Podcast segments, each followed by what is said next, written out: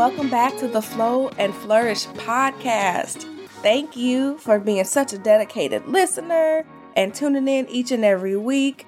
And you know, I'm going to be telling you all month long Happy Women's History Month. This month, I am absolutely celebrating all of us who are making history, who have made history, and all of that good stuff. If this is your very first time tuning in to the podcast, then hello. Welcome to your tribe. Welcome to the sister friend community where we really do talk openly and honestly about wearing multiple hats, managing multiple competing priorities, and figuring out how to put ourselves first. This is where we are able to take off our masks, take off that superwoman cape and tell it like it is. So, again, if this is your first time, welcome. I will encourage you to go back and listen to those first six or so episodes, and those are really about the foundational pillars of flow. It's going to give you everything that you need to know about how to get in and stay in flow in every single area of your life. Now, today, we are talking all about the health flow pillar. And I have my girl, Dr. Nicole B. Washington, who is a psychiatrist, coming in to drop some knowledge for us.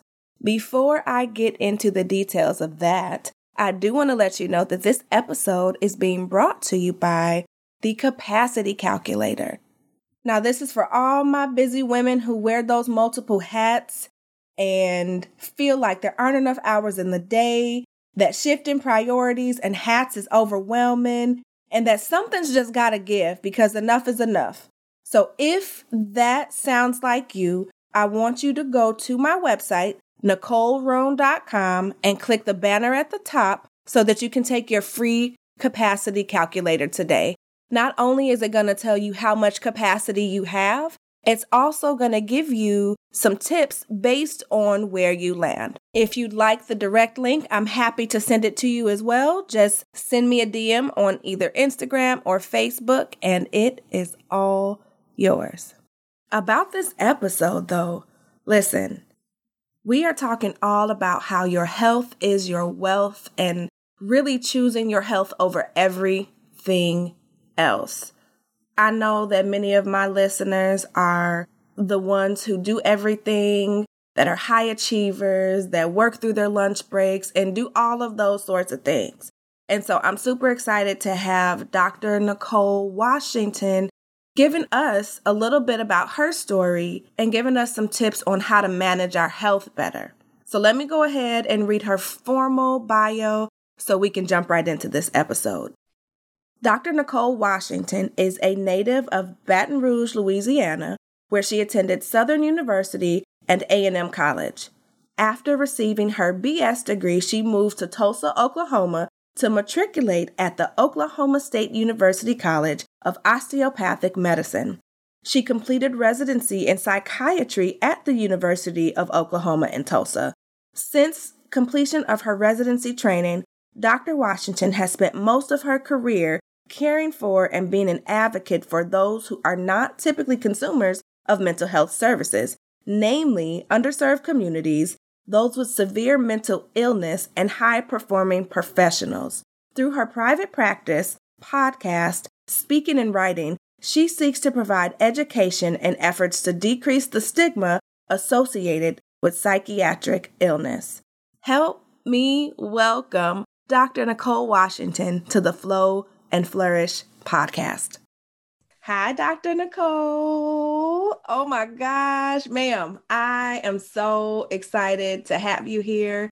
And I know I say that about each and every guest, but I've been following you for a while since I heard you on Patrice's podcast. And I'm just, I'm grateful to have you here. So, welcome to the Flow and Flourish podcast. I'm excited to be here. I'm excited that you have created this space. It, we tried to get together. Man, this is a good example of like you meet somebody and then you go, oh, yeah, we're going to get together. We're going to get together. And then something kept happening. Like something would always happen. Yeah. It would be like some, I think one of your kids was sick at one point, mm-hmm. and we'd have a meeting schedule. And then, mm-hmm. like six months down the road, one of us would pop up in the other's mind, and we'd send a message like, "Hey, just checking in. How's it going?" Yeah. and it probably took us two years to finally uh to make something going. happen, right? but you know what? Better late than never, and everything Absolutely. always happens in divine timing. And I just I'm so excited to be able to talk to you today just about your journey, about mental health, and just honoring you for the history that you are making in this world, in the mental health world, and for all of us high performing, high achieving women that don't know how to have several seats. So, talk to us a little bit. I know I know who you are, and I've already given you a very formal intro, but talk to us a little bit about how you ended up in this space, why you're doing what you're doing, and you know, oops, yeah, give us your story. So I grew up in uh, Baton Rouge. I grew up in South Louisiana. I knew from the time I was about four that I wanted to be a doctor. So that was a given. I got one of those cute little doctor kits where you, um, you know, get to work on your family. And I mean, my family let me work on it. I was checking ears, and I had an uncle who would pretend to his reflex. He would pretend like his leg was, you know, jump his jumping when I hit his knee and That's the so reflexes and they just let me they just let me be. And so since that moment, that is all I ever said I want to be. Every like, you know, paper you wrote in elementary school and middle school and high school, that's always what it was. And my senior book, that's always what it was. Wow. But back then I thought I would do like peds or like be an OB-GYN. Mm-hmm. And I don't know if that was just because that was what I was familiar with, right? So I would go, you go to a pediatrician, you go to, you know, like I think I knew what those doctors did and who they were. And I was like, oh, okay, well, I could, I'll just do that. Mm-hmm. And I got to medical school and I thought, oh, and so anybody listening, you have a budding, you have a child who wants to be a physician, you want to help them navigate through. So I made it through college, I got to med school. Those first two years are all classroom stuff for the most part. And then the last two years is when you get to go and you get to try out different specialties. So you get to spend a month mostly and with pediatricians and obstetrician gynecologists and internal medicine and family medicine and surgery. Mm-hmm. And you get to spend all kinds of stuff. And so I got to spend a month on psychiatry and I mm. fell in love with it. Like I absolutely fell in love. And it was funny because going into my third year, it was one of two specialties that I had already crossed off my list. So I didn't. what you cross off early? Surgery and psychiatry. Those were the two. so those were the two that going into those kind of clinical experiences, I said, oh, well, I don't know what I want to do for sure, but I for sure know it's not surgery. And I for sure know it's not psychiatry. Okay. And so I get to my psych rotation. I was like, oh, this is so much fun. Like I loved it. I love it was in a hospital. It was really sick people. And I just loved it. Like it just was so much fun and I loved it. And then I was in denial, right? And I was like, oh, but I can't be a psychiatrist, right? Like I'm a black person. I can't be a psychiatrist. we don't go see psychiatrists. We don't do that. Like that's not what we yes. do. And so I was like, oh, I can't do that. So that's, you know, I felt like most of all of the psychiatrists I had met in med school were weird. And I was like, I'm not going, that's not me. I'm not weird. I'm so glad you're being so honest because I think that this is the conversation people yeah. need to hear, right? Like, right, right. I was gonna not do something I felt passionate about because I was like, I can't, mm nope. So I tried to fight it, like I really did. I went through the rest of those years, so really trying to figure out like what in the world was I gonna do, and I came up with all kind of plans that didn't make sense because mm-hmm. um, none of them would have brought me this level of fulfillment. So it didn't matter if I was on surgery or if I was doing pulmonology or if I was working with a kidney specialist. I was always taking care of the psych patients. Like on those rotations, I was always drawn to them. And and my attendings and the residents who were in charge of me would be like, "Why don't you go see that one? You're really good with those people. You know, like you're good with the, with psych people." And I was like, "Okay." Yeah. I mean, it was what I wanted. So I finally just gave it up and said, "Okay, like you got to get over yourself, and you need to do this." And then it reminded me, you know, growing up, we just didn't deal. We didn't deal with it. I had. I can remember having three girls that I grew up with in my neighborhood who were around my age, who I played with. I mean, my grandmother was extremely protective of me. And mm-hmm. looking back, I know that it was because of the fact that of the neighborhood and the people and what was going on. You know, at the time, I didn't really get it, but looking back, thank God that she was super protective of me. But looking back, I had three friends I remember losing as a kid. who Mm. like raped and murdered by mom's boyfriend or Oh. that kind of thing, right? But nobody ever asked, like, hey, are you, you know, how you doing with that? Like, you nobody ever even thought to ask me, like, hey, is it affecting you? Like, it was just like, oh, okay, well, she's gone. We just didn't talk about it. And, And yeah, we just let it, we just ignored it, right? And then, you know, because you hear all the time patients will say, well, we don't, I'm not going to tell no strange white man all my problems because because for a lot of people, I hear. right, right. I'm not because they associate psychiatrists with being older white men and they think they're strange. They're like, I'm not going to sit and tell some strange white man what's going on with me. Like, it's just not going to happen. And then I'd look back to my neighborhood growing up and just, you know, you had the guy who had, you know, mental illness, who probably had schizophrenia, who was like holding up traffic in major intersections, talking to people that weren't there and you know, cussing out the cars. But nobody was like, nobody was calling the police and nobody was saying, hey, we need to get this man some help. help. You just We avoided just- them, right? We just avoided him and just let him be ill in the neighborhood. Nobody thought twice about it. And so, you know, I mean, I just, I thought, okay, this is my space, right? Like I get to help people. Since I've been a psychiatrist, I did home visits for seven years for severely mentally ill adults. And it was amazing. It was probably the best job I've ever had.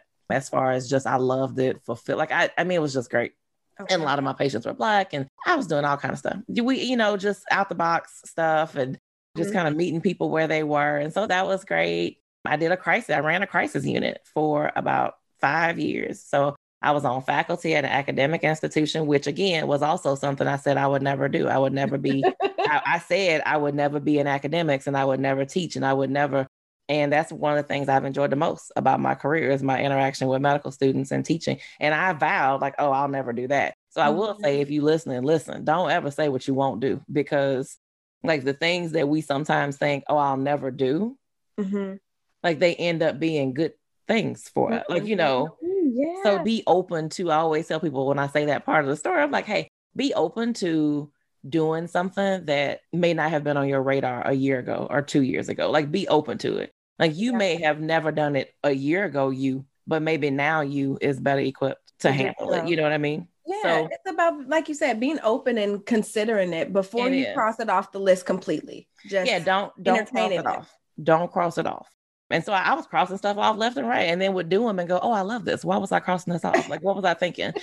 right. So I was an employed physician. I worked for the university. I worked for this community mental health agency, and I was giving them hundred and twenty percent, you know, of myself. yeah. But that came at a cost, right? Because there really are only forty hours in a day, and Uh, so yes. and, and a forty hours in the work week coach. You there's, already you're right. there's only 40 hours, you know, that you're supposed to be getting this stuff done, which means you're not, you're working 60 or 80, right? There's only 24 hours in a day. There's only seven days in a week. Like you can only squeeze so much in. Every time I was saying yes to something, it was taken away from something else. I wasn't working out or worrying about my own health and eating and diet and that kind of stuff and putting on all kinds of pounds because that wasn't a priority, right? Because I had to try to take care of these patients. And then when you're in academics and you got to teach, and all of our jobs and careers have those extra things that you don't have time to do. The higher up you get, the more work you have to do that you can't get done during your regular day. So, like the higher up, so all those raises and all those, like, oh, I got a promotion. Like every time you go up another notch in whatever industry you're in, there's more and more stuff that you're like, oh, I don't have time to get this done Yeah. during my nine to five. So I was working all kind of late hours. You know, my I had two kids. I was married. Want to be a good, you know, a good mom. That I thought, like, what, the, what does that mean? Like, I want to be a good mom. Mhm. So, you know, all these stay at home moms. I'm living out here in the suburbs. They had every PTA meeting, every event. And so I was like, okay, okay. So I'm trying to do all this stuff and I'm working. And I was given this job, like I was giving them all I had to give. And Mhm. then I realized that they were not giving it back yes. to me. I learned that I was making significantly less than my peers, than the other physicians who were working. I, I found it out. How'd Now- you find that out? Conversation.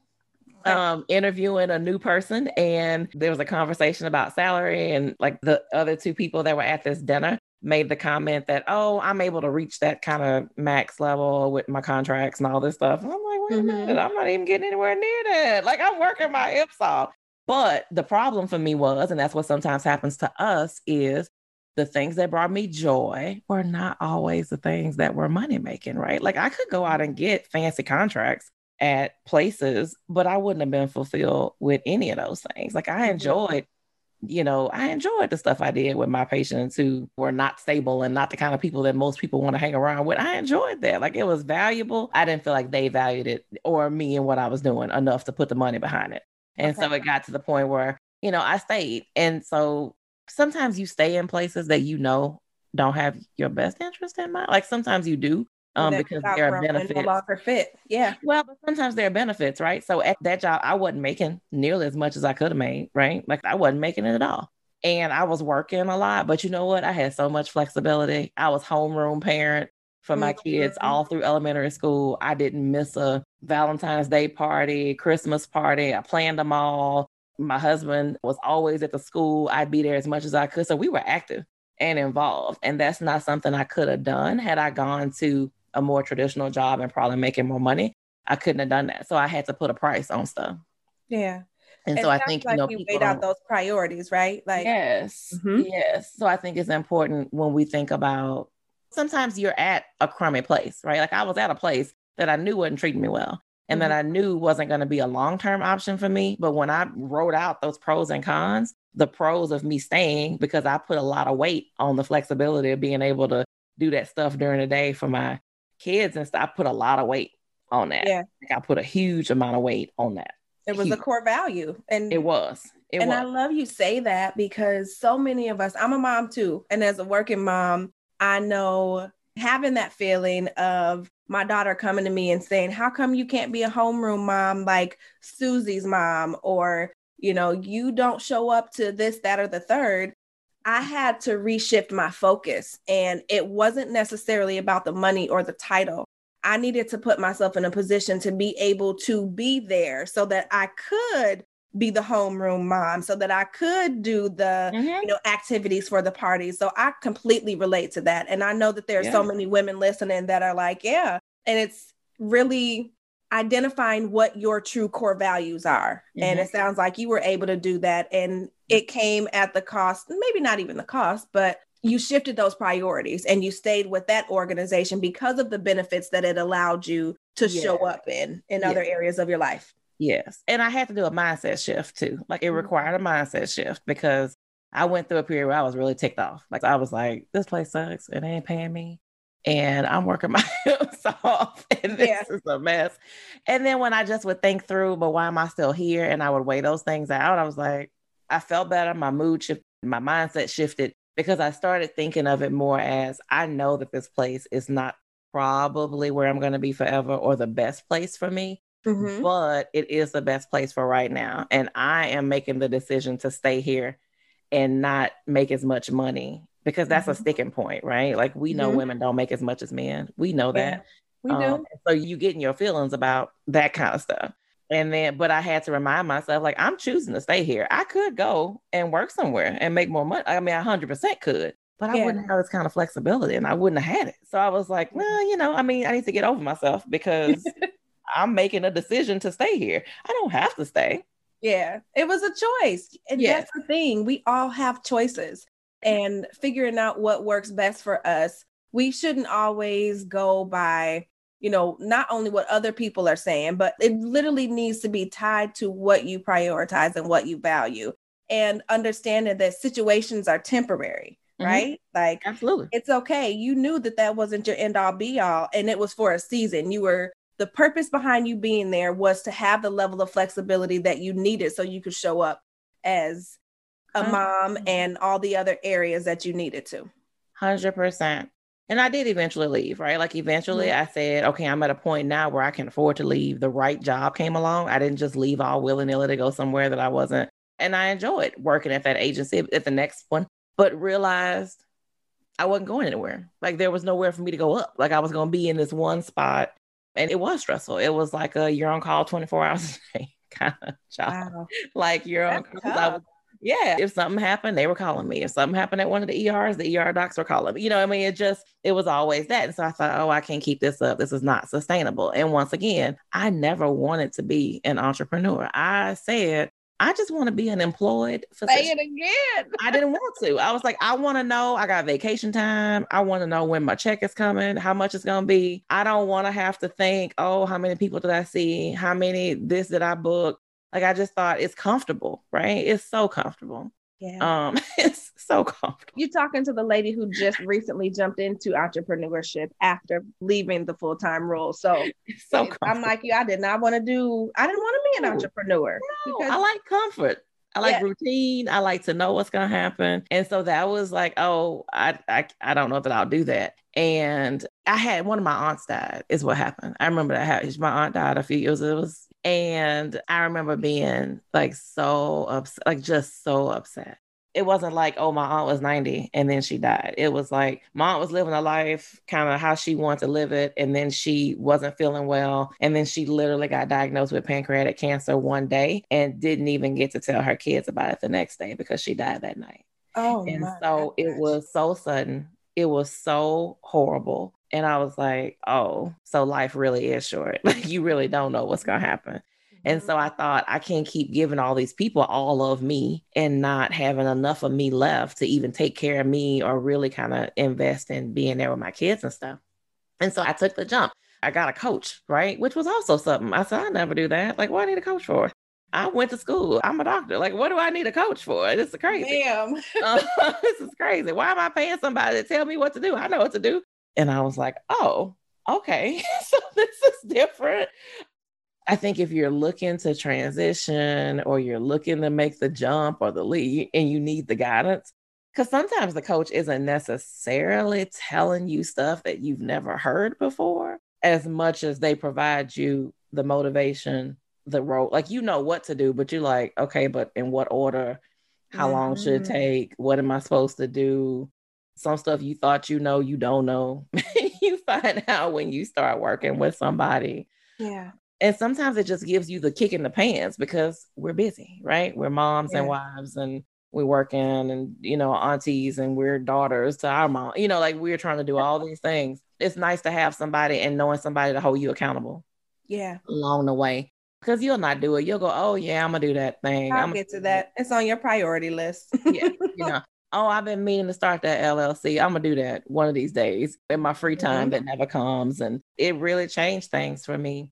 And I think I wouldn't have been able to make that transition without having a coach, without having, and specifically a physician coach who was going to help me move from being an employed physician to kind of entrepreneurial endeavors and to just give me to rethink medicine. Cause, you know, and I know there are a lot of industries like this. If any of your listeners are in those caring professions, right? Like mm-hmm. if you're in a lot the, of them are. if you're in that caring space, you're a therapist, people almost expect you not to care how much money you make because they are like, well, you're a nurse well, you're a doctor. Like you shouldn't be doing this for the money. Like, mm-hmm. I don't care mm-hmm. what you do. Like if you're a school teacher, you enjoy teaching kids, but you're not doing it for free. Like you're not money to survive. Like who thinks that we should be running around not getting paid for the things that we do, especially in those service-oriented roles? You know what I mean? Like you literally are pouring into people and saving people's lives and extending people's lives in every capacity. And it's so it sounds like you've gone into business for yourself.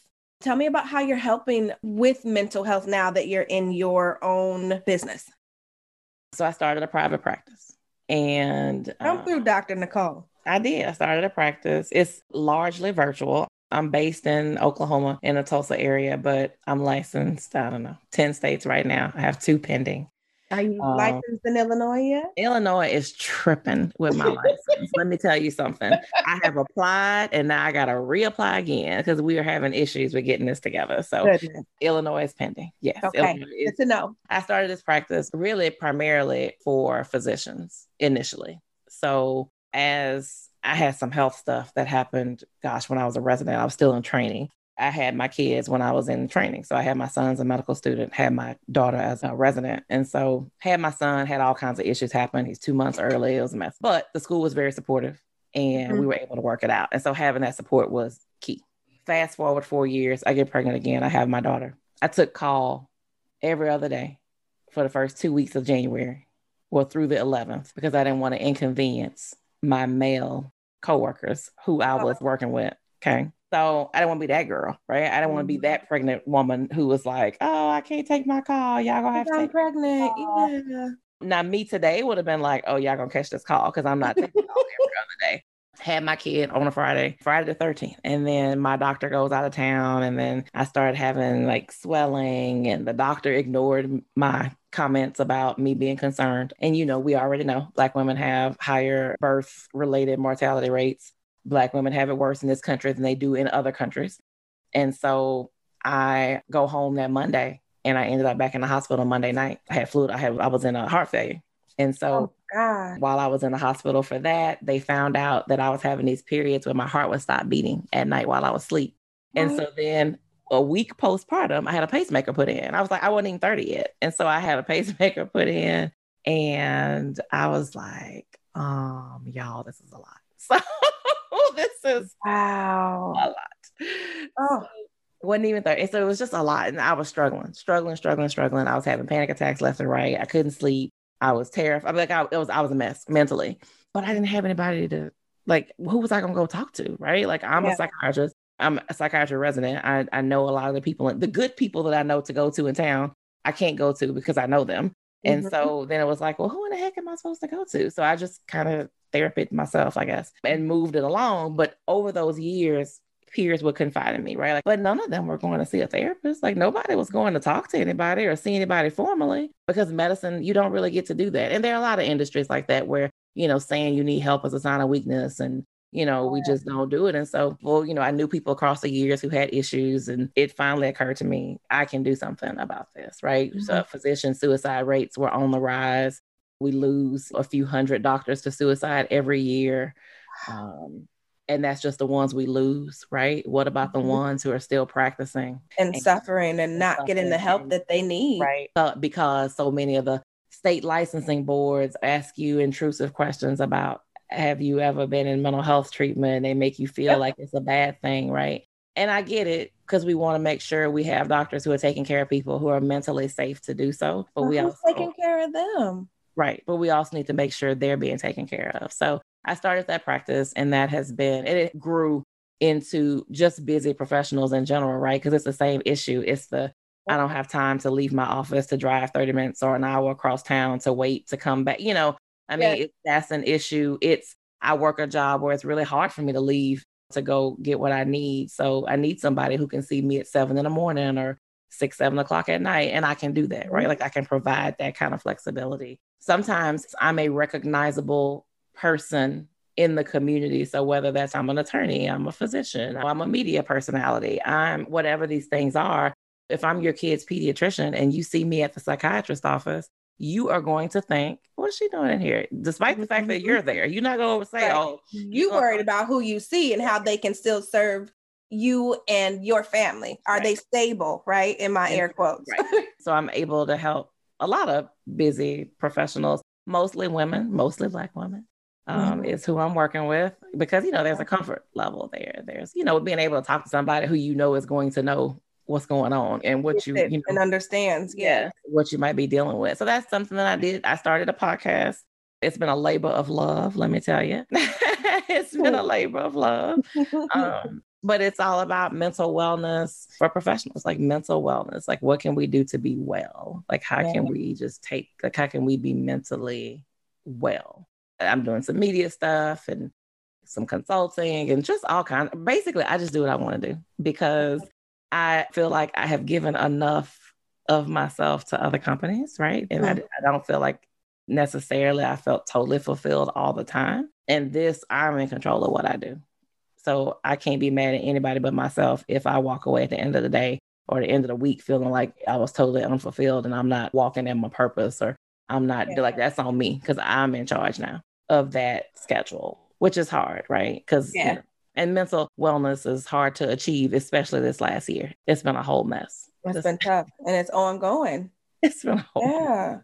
And you know what? Like you have said so much and hit so many different things I know initially going in, I was talking about this being in our health pillar or in my health pillar because I have five different pillars of flow, but it ties into the work pillar as well. And so I want to pause and just say thank you for walking in your purpose and for stepping back and for sharing with us the transitions that you've gone through because so many of my listeners are in that same boat, whether they're in these high profile service oriented roles or in something similar to corporate, like I was in, where you are constantly being pulled and you literally don't have the capacity to be who you need to be at work and at home. And so mm. you've created this space, especially for women and women of color, to come and have this conversation. Because right one of the things that I know I heard growing up, and I was recording a podcast earlier, we talked about was as women, we've learned to just kind of suck it up, buttercup. And because most of us didn't grow up seeing our moms or other people around us asking for help, we have equated asking for help as a weakness. And part of my story comes from me being in corporate for over a decade and in the HR space. And I jokingly but seriously say human resources is like the therapy for oh, they businesses. They're therapists. Oh no, they listen, are. And so I remember joking with one of my directors and saying, listen, we just need to go get certified and be therapists because everybody brings it in here. Like, I don't care what we've been set to talk about. If we're talking about firing somebody, talking mm-hmm. about a promotion, it always stems back to something that's going on personally and we take on that conversation. And so, like you, I realized that I was working so, so much and not being able to show up in the ways that I wanted to at home, but also was battling what I didn't know at the time was depression, anxiety, postpartum, all of those different things. And because I wasn't dealing with that emotionally, I ended up in ICU fighting for my life. You can't separate it out though. I mean, you can't, you know, I think we so I've spoken at a couple HR com- at the SHRM conference. Come on now, talk uh, about did. it. And we talked about trauma informed workplaces and all that good stuff. But I think the thing about employers is back in the day, it was just like we don't talk about our personal stuff here. Like we don't deal with that kind of stuff here. Like you just leave it at the door. Like you're supposed to be depressed and anxious the other 16 hours a day, but the eight hours you're here, you're supposed to just not be depressed or anxious and not let that spill over, which is ridiculous. And you know, it doesn't even make sense. And so a lot of the companies now have the EAP programs because they realize, mm-hmm. okay, well, mm-hmm. maybe it will. Maybe it does affect your performance when I do corporate talking, because I've done some corporate talking mm-hmm. about like mental wellness stuff in your workplace and how we get that going. But just to get people to understand, like if you're not mentally well, you're not going to do a good job at work. You're not going to be able to get along with people. You are not going to be able to focus on your job. You're not going to be as productive as you could be. Nope. And as much as a lot of companies will kind of just poo poo it and kind of try to overlook it, they don't want to deal with all that turnover. That's a mess. No. Rehiring new people and um, running into the same issues over and over again. Yeah, it's a mess. And you can't really separate out sometimes your pillars, your health, your work, your, you know, we're trying to hold on to that work life balance, but that ain't even real. It doesn't even no. exist. It's they not flow not. together. Yeah. Which is why I created all of this because it's literally being able to flow in between the different priorities that we have. We all right. wear multiple hats and have competing priorities. And I wanted to make sure that everybody understands that they are interrelated, that you cannot separate them. Because right. if you have something going on, let's call it in your workflow pillar, you're not fulfilled in what you're doing. That's going to show up in other areas, whether you're trying to fill a void by spending or you're trying to fill a void by eating or just all these different things. The way in which we operate, we have to learn how to flow between the different roles that we have. And so I wanted to make sure I had you here to talk a lot about how our mental health needs to be our priority. And yeah. you started to do that already in saying that if your mental health is not intact, it does impact how you show up mm-hmm. professionally but talk about it too in the different areas of our lives. Like, I know for me, I was terrified about going to get help because I'll be honest, even in talking with my directors and other managers and leaders and consulting with different C suite executives, nobody took the time to get the help that they needed. It's almost like this badge of honor like, I'm going to keep going. I'm burnt burnout is a badge of honor. You get to talk about how burnt out you are and you're doing the most. And when I stepped back and got my own mental health help, I got so much backlash. I got told at work that it was a really inconvenient time for me to be out because of the season that we were in. Listen, yes, we had the engagement surveys going on, and I was leading that project. It was end of the year, performance reviews, all of these different things. And at that moment, I'm like, okay, I'm saying I need help, and I'm asking, can I take this time off? And I don't need to do that. I really had to learn how to prioritize myself. If you could talk a little bit about just even getting to that point to get the help that you need, because, ma'am, it's changed my life completely. It should, right? I mean, it's supposed to. And people think, well, I'm not crying. I'm not thinking about killing myself. You know, I just have to deal with it. And that's not true. I think it's important for us to know what a normal mood looks like, right? Like, what is normal?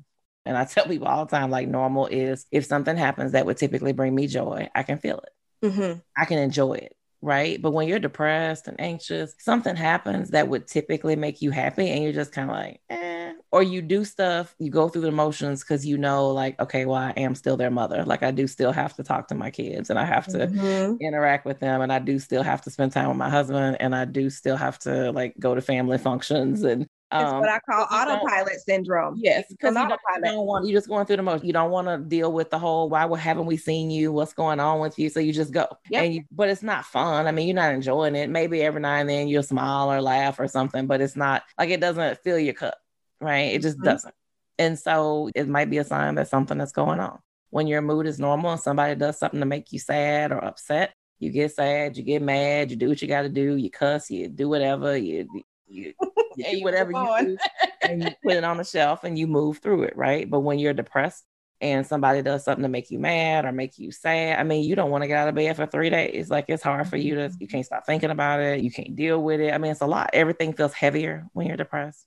Mm-hmm. Everything feels like more of a chore, right? Just getting up and getting dressed on a Saturday and going to the living room to spend time with your children feels like I ask you to do a half marathon at the last mm-hmm. minute. It just mm-hmm. feels like you want me to do what? I mean, I tell my high functioning folks, I hate that term actually, high functioning, but I know, me too. Um, people like to describe themselves as high functioning. But if you are somebody who works at a pretty high, fast pace a lot of times, or you have a lot of capacity and you're used to being able to take on and take care of a lot of things, you can be depressed and people won't notice it. I mean, depression doesn't mean like I'm not functioning at all, but it definitely is going to stop you from bringing your A game, right? Like maybe you are a little more snippy than usual, right? Maybe you're snapping, maybe you are just super irritable and negative and always complaining about something and at work. And maybe you're making little mistakes because when you function at a high level normally you can be impaired quite a bit before people notice before yep. it gets to a point where it's really bad. So if you are feeling like your mood is low if you are feeling like you need to be evaluated just go get the evaluation. Just go talk to somebody if that's what you feel like you need to do. It doesn't always mean medication. A lot of times i see people they'll see me and i'll tell them like I'm glad you came in, but you don't need me. Like you need, mm-hmm. you need a therapist first. Let's try that. If that doesn't work, then we'll do meds. A lot of times I will say meds and therapy together work and it just depends on what kind of symptoms the person's having. But for somebody who really is never really engaged in treatment, therapy mm-hmm. isn't a bad option. Really, even beyond like thinking about the mental if something's wrong, like what can we do to take care of ourselves? Because sometimes we just have those periods in our lives where things just aren't great, like your mental wellness, right? Like your mental wellness plan needs to include you. Mm. So, mental wellness and oh, I'm a mental health day or oh, I'm burnout, you know, it needs more than a spa day. I mean, I'm here for a good spa day. Do not get me wrong.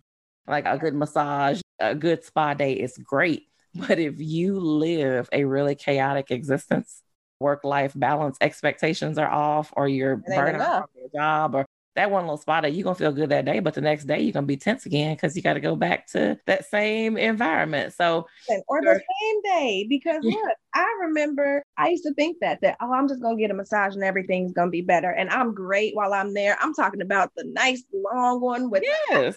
rags and all of that. Yes. But even as I would approach getting home, I was tense already because I either needed to get back on my laptop or I had mom duties and all these different things. And so many of us equate self care and mental wellness and health in those spa days. And mm-hmm. I am always saying, listen, self care is a lifestyle. And taking care of your mental health is so much more than just like you said, that spa day.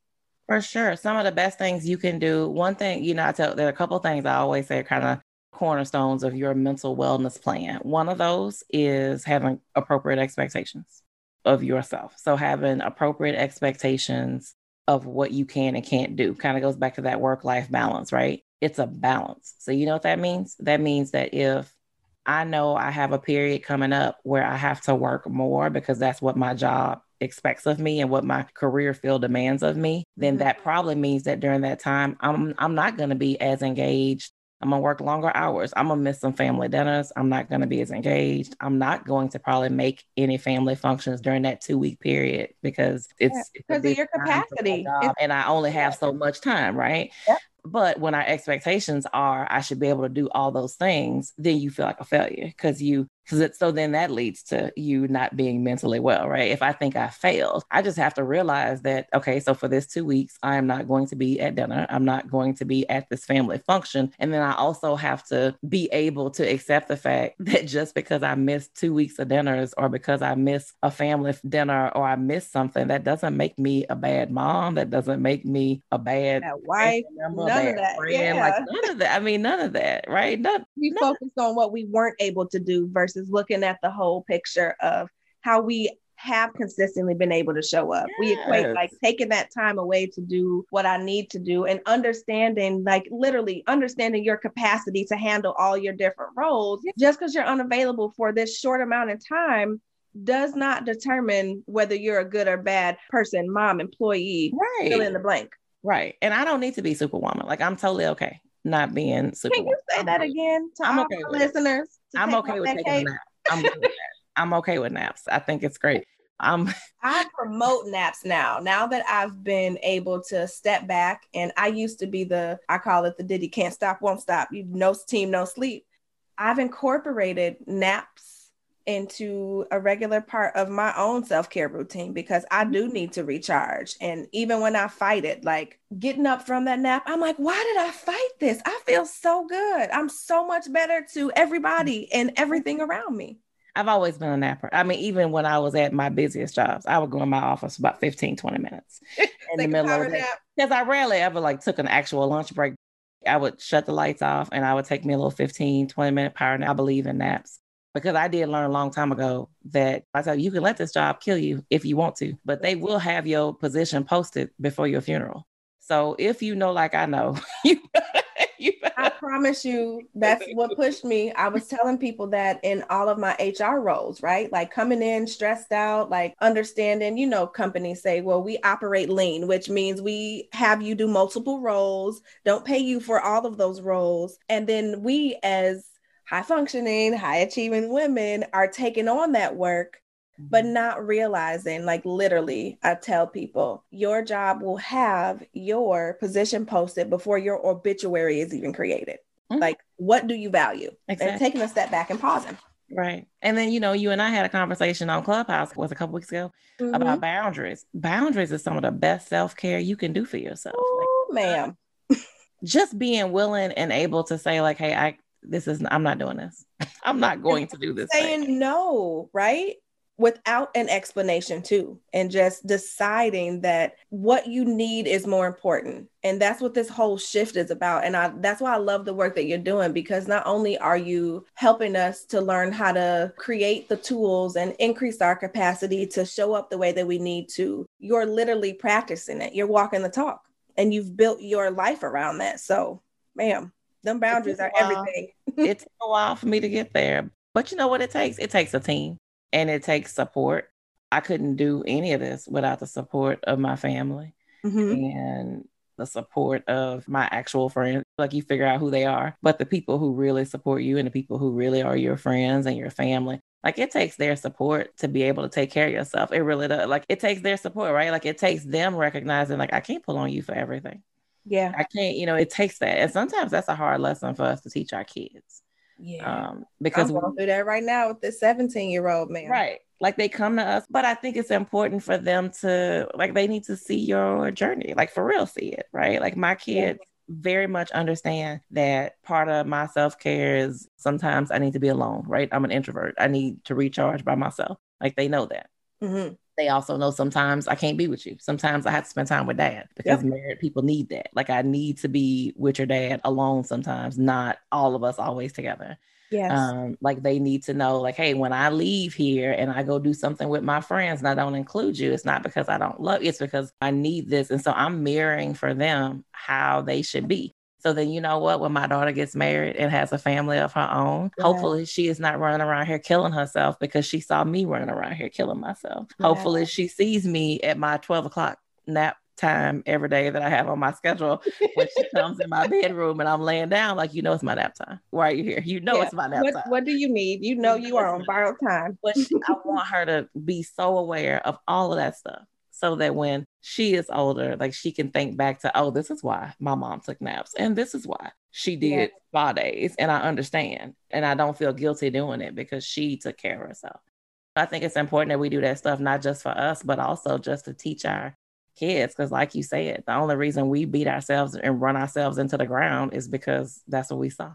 Yeah, yeah. And that's why I do what I do too, you know. And I think for me, one day, my daughter saw me being the one, like helping my mom and then helping my dad and then taking care of my sister, doing stuff at work. And I kind of saw her doing something similar, but in the household, right? And I'm like, what are you doing? I have a seat. Girl, I think she was like 15 at the time. I'm like, sit down. Everybody is not your responsibility. Her exact words, but I see you do it all the time. And I was like, talk about reality check. And so from that day, I promise you, I've been so intentional about what I do and even in ways that I allow her to help me, right? Like, so my kids are 11 years apart Mhm. 17 year old, six year old. And naturally, as women, we take on caregiver, those sorts of things. But I've had to step back and be like, listen, this is your brother, not your son.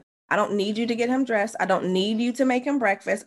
Now that you're driving to take him to school, when I need you, I will let you know. But you focus on doing what you need to do with your grades. We're mm-hmm. looking at colleges, these sorts of things, and modeling that behavior similarly to you. My husband and I, for the first time in it'll be nine years that we've been married at the end of this month. We're going on a no kids week trip, just he and I, because we've never done that before. It's been Oh. like two or three days here, and we've always felt compelled to bring the kids. But again, modeling that, I want her to know that when she gets married, it's okay for you to take a break from your kids and go have you some fun Oh, and spend time away. Yeah, we take a trip annually with some other couples and then Listen, um, that's going to be a regular now, believe that. Oh yeah, and it needs to be. You need that space. But you're right. Our kids watch us, and we have a place here through our local junior achievement organization. is called Biz Town, and the fifth graders all go, and it's like a little town based Mhm. on our town. And so there's like the electric company, and there's the local hospitals and stuff. And so the kids get to they run for off. Like there's a mayor of this town, and there's Wow. there's a bank and there and so there's all these roles are filled and so the kids will run for mayor and then they'll have it's basically supposed to give them like a day of what it's like to have a job so when my daughter did it she was like cfo at the cancer treatment hospital Okay.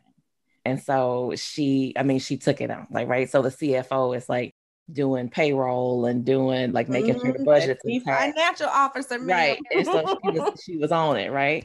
So they have a lunch built into their day. They have an Arby's and where they go in and eat lunch and they have a lunch break. And so they have to learn how, you know, like I had kids running around leaving and not making sure their jobs were covered. I was like, you would get fired in real life if you just left because it was your Mhm. lunchtime. Like you to make sure that somebody, you know, you go through the real life scenarios. My daughter was gonna skip lunch. Girl, she was gonna skip lunch. She was Ooh-wee. for a fake simulation biz town. and that's That how it really for- is. It wasn't for a grade. That was she was like, no, I'm busy. I don't have time. I mean, she snapped at me. And I was like, if you do, she was like, Ma, I'm busy. I don't have time. I am busy. I was like, what you're gonna do is eat. like what Yeah. you're gonna do. Because they built in a couple breaks for them in their Mhm. work day and a lunch. And she was like, Well, I just don't have time. I gotta get this payroll done. I gotta get this done. And she was just gonna skip. But that's who she is in real life too. Like that's so even for a simulation, I remember thinking like, oh, we got to work on this because I like she's going to be me. Like she's going to be the Yeah. I will work through lunch. I just won't eat. I just Yeah. Same. you know because if she's going to do that in fifth grade at a simulation, she is for sure going to do that Ma'am. in her real life. Like she is. And even now, she's homeschooling. And if she has a day where she doesn't feel well, or she's like, I'm just really struggling today, I can't get, like, I just, oh, I can't hold a thing straight. And I was like, take a mental health day. Just don't, you're homeschool, you're on your own pace. Do right. it another day. And right. she's like, oh, I just haven't got anything done today. I just feel like I need to get it done. I was like, girl, just pause. You're ingraining it in her now. Yeah. But and it's just, they do see it. Like they see it and they take those traits on. And so you're right. Like we have to recognize it and stop it. Yeah, we do. And that's why you're a history maker, ma'am, because you are literally walking the talk. And what we don't realize sometimes as history makers is that we literally are changing generations upon generations because the work that you're doing to be intentional about how you show up as a mom, how you show up as a business owner is transcending not only to your daughter, but to your son and to the people that they have around them. Because I had a conversation with my daughter the other day.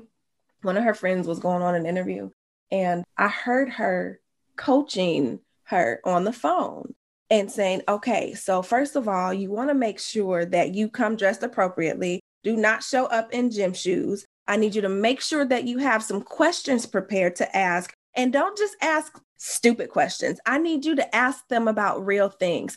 Don't ask about benefits because you don't even need to worry about benefits because I'm sure you can stay on your parents.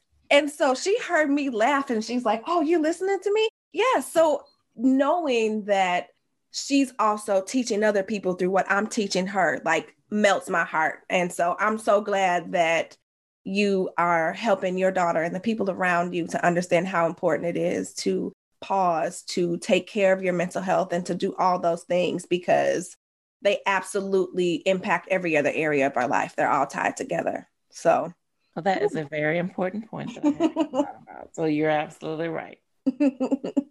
well, I want to ask you a couple of questions that I ask each and every guest. Yeah. And I really do it because I want to, you know, see where other people are at because I know where I'm at and where other guests have been. And so I'm going to go ahead and ask you the okay. infamous flow and flourish questions. I'm ready. So, number one, if you could go back in time and have a conversation with your 17 year old self and give her one piece of advice and one piece of advice only, what would it be and why? it would probably be that she is enough. Mm. Like you're enough. Just you and all your flaws and all your like you're enough. Like, you know, I think at 17 you you get so focused on what's wrong with you. And I think it's horrible that we expect. I mean, yes, I know what I want to do forever. mm-hmm. And I recognize that I am a unique case. But I do think it's pretty horrible that we expect kids to know what they want to do for the rest of their lives at 17 years like yeah. I, feel, I feel like that's completely horrible and doesn't make sense. But I would tell myself because I put a lot of pressure on myself, and I think I just always was constantly like, I thought I was bigger than I was. I thought I was mm-hmm. like you look back at pictures. Ooh, I go back to that size, man. Right, Take right. back to seventeen. Like I just wasn't happy with myself. You know, I just was like, oh, I thought I was huge, and I thought all these things, and I just thought and then you look back at pictures of yourself when you're 40 plus and you go, girl, you were a fox. Like, what were you, th- what were you thinking? Like, what were you worried about? I would just tell myself I was enough, right? Like, you're enough. And that you may not have the people in your life at this moment to be able to love you for where you are right now, but that's mm-hmm. okay. They're coming. Like, they're coming. That's so powerful. Yep. I love it. And that's what a lot of other people say as well, because 17 is such a pivotal age to your point like yeah being able to decide what you're going to do for the rest of your life i remember being 17 and i was graduating a year early and so now having a 17 year old yes i'm all for college and education and all of that but i want her to think about what she wants to do and not run and spend my money on college when she doesn't really want to do something so I love that you say that and encouraging that you are enough because so many of us, even as adults, need to know that we are enough, period. Nothing else. So good. Okay. Number two, because we're on the Flow and Flourish podcast, tell me something that you do on a regular basis to make sure that you flow and flourish and not naps because you already shared that. I already shared that. something else. One thing I do to ensure that is I make sure that I recharge in my way. Okay. Okay. And I said a little bit earlier, I'm a huge introvert. Like I just am. And I need quiet time. to recharge. And so making sure I have that quiet time and making sure I stay connected with the people that are important to me is how I, and probably even more so staying connected with the people who are important, even versus the quiet time, because it, especially this last year, I think we've all had some soul searching to do about what's important and who's important and just what that even looks like. And just having the right people in my life and staying connected with them. So that would be my true answer is how I do it is I make sure I have the right people in my life and I make sure I stay connected to them. Because having the wrong people in my life is not helpful. It's gonna max your capacity, literally drain all your energy, sometimes your mm-hmm. finances. Like I'm so protective of my part. Like I'm so protective of my personal time. Like the time that I have is just dedicated to personal stuff. I'm so protective of it. Like I will. My husband's like, you are hard on ever. Like I meet somebody and mm-hmm. I'm immediately we now like, okay, we can't be friends because of this. this. Same. got these problems. Like I need my personal space, my home, protecting my peace. Yeah. Like my home is my quiet place. Don't come in here with no foolishness. Like my home. No, no literally leave that at the door. Matter of fact, don't even come to the door. right. Like don't come in here. Don't call me with all your drama and your don't do it. No. Don't nobody got time for that. Nope. So I think keeping having the right people in my life and then making sure I stay connected to those people. Okay. I like that too. All right. Last but not least, I know that we have talked about so many things today and you've given so many tidbits and knowledge drops. But what is the one thing that you want the listeners to walk away with after listening to this podcast? Being kind to yourself, I think, is extremely important and recognizing that just because you can do something doesn't mean you should mm. do something. So I remind myself of that on a regular basis. Um, sometimes we convince ourselves that we have to do a certain thing. And I always go back to my grandma who used to say she didn't have to do nothing but stay black and die. and my grandma used to say, I gotta know but stay black and die. And I think that we sometimes just put all this pressure on ourselves and like, oh, well, I can do this. I should do. Nope. Just because I can do something does not mean I should or I will. Yes. Oof, ma'am. I ain't heard all I gotta do is stay black and die in a long time. That's it. But it applies. It, it does. It still applies. it applies. Oh my gosh.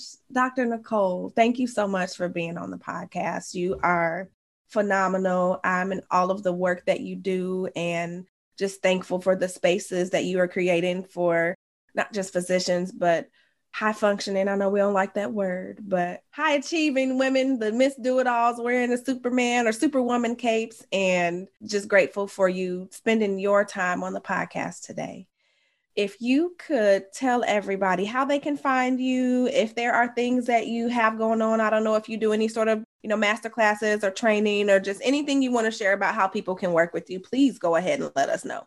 All right. So you can find me on pretty much all social media platforms at Dr. Nicole Psych. So D R N I C O L E P S Y C H, Twitter, LinkedIn, Facebook, Instagram. That's my handle on all of those. You can find me there and reach out the website I have is drnicolepsych.com. On there, you can get directed to the podcast. You can get directed to my clinical practice if that's something you feel like you need. Hey, if you feel like, oh, we probably need to get her in to talk to our CEOs, our C suite folks about mental wellness and a mental wellness plan for your organization. I can help you with any of those things, and they are all on the website. Okay, well, you guys make sure you go and follow Dr. Nicole. And don't y'all just love her name? Because I do. we even spell it the same way. but yes, thank you for sharing everything with us. Go listen, check out her podcast. Make sure that you are staying in tune with what she has going on and let us know how this podcast has been helping you. Listen, Dr. Nicole did not come to play. I know that this episode has left you with a whole bunch of great nuggets and takeaways for you to consider as you continue to make history this month. Don't forget that I have extended the I Am a History Maker challenge, and all you have to do is join the Facebook community. It's the Flow and Flourish community, and listen to last week's episode. So, the episode on embracing being a history maker, and then post the homework within the community. You will have an opportunity to win a free 60 minute balance booster coaching session with me where I'll go through one of the five areas of flow and help you get unstuck. On top of that, you get a $25 gift certificate to Amazon. Okay? Also, if you have yet to subscribe to this podcast, go ahead and do that now. And please make sure you rate and review because it absolutely makes such a big difference. I thank you for spending this hour with me and Dr. Nicole, and I can't wait to come back to you actually with a bonus episode this Friday. So stay tuned, make sure you're on the email list, and until the next episode, I really look forward to continuing to be your capacity coach and helping you to increase your capacity by creating balance between your personal and professional life.